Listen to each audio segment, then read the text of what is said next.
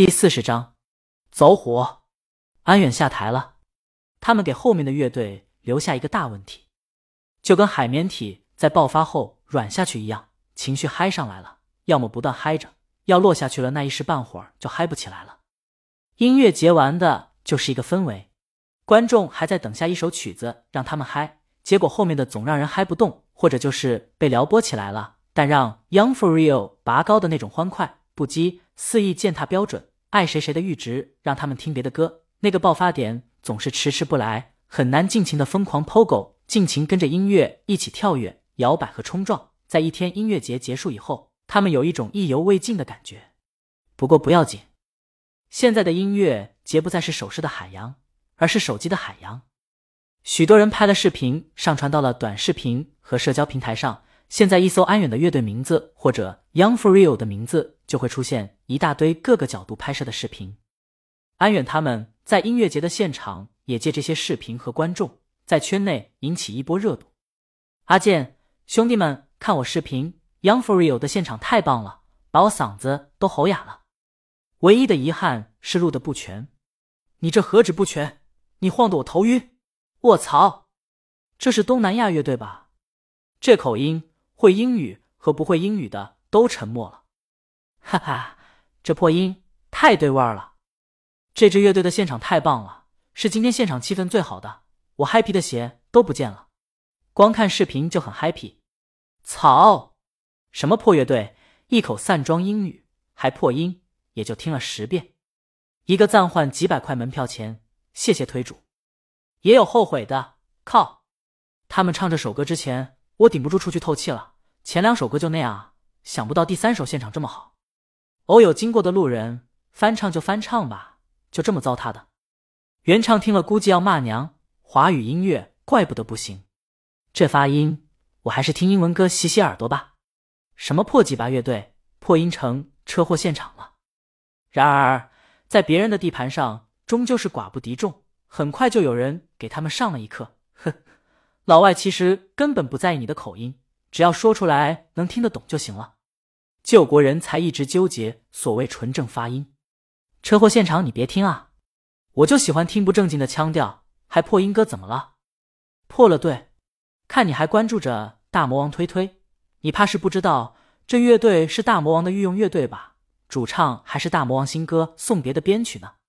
至于糟蹋原唱，众人吵来吵去，还真不知道这首歌的原唱是谁。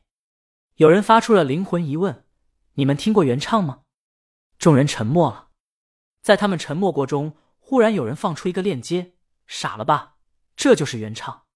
原来鲤鱼工作室的推推账号放出了现场高清片段，顺便还放出了歌上线音乐平台的消息。在安远乐队去音乐节之前，安远的两首新歌已经录好了。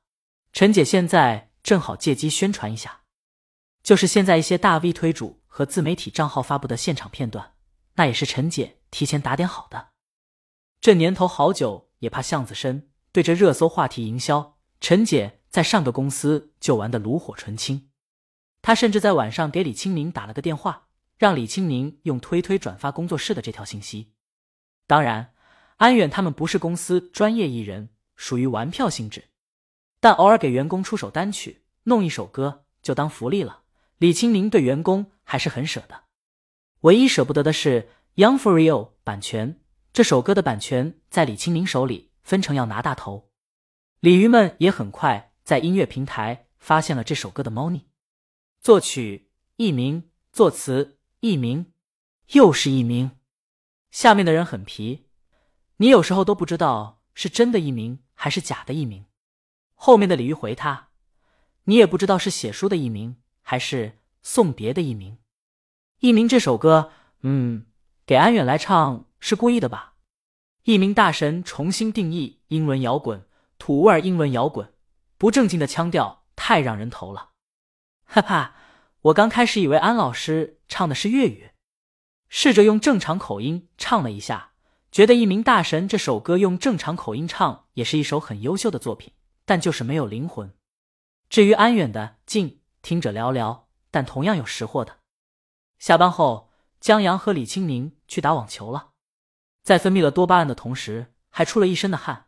回到家以后，李青宁把球拍交给江阳：“我去洗澡了。”江阳把球拍放好，收拾了一下，刚要跟过去，李青宁的手机响了。江阳接了，陈姐的电话让李青宁转发推推的，江阳顺手就转了。刚挂了，李青宁手机又响了，是国外电话号码，一个外国名字，江阳不认识。问了李青宁一声，李青宁让江阳告诉对方，待会儿回他电话。江阳如实转告了，打电话的是个听得懂中文的女人。对方礼貌的挂了电话，江阳这才跟进了浴室。荷尔蒙在李青宁打网球的跳跃间早已经溢出了，现在正是走火的时候。然而在关键时刻，江阳忽然发现一个严重的问题：橡胶制品没有存货了。他冷静下来，想要鸣金收兵。但宁姐拉住了江阳，咬着江阳的耳朵，轻声说：“安全期。”江阳没把持住，犯了错误。这一乱就是早上了。李青宁忘记了给那位国外友人回电话，俩人一睡到大天亮。宁姐背对江阳，躺在他怀里，迷迷糊糊的说：“待会儿买药去。”江阳闻着他头发的香气，不用了。他记得药里有激素的。江阳对这些要退避三舍。他住院的时候吃了不少激素药。把他催成了一个小胖子，后来努力减肥才减下来的。李青宁记得他说还想玩几年的。江阳觉得他们都不是丁克，既然迟早要，这次跟下次没什么区别，何必要吃药坏身体呢？俩人又睡了一会儿，起床洗漱后，江阳去跑步，李青宁在家写邮件。昨天打电话的那位朋友现在估计在睡觉，他还是邮件交流吧。本章完。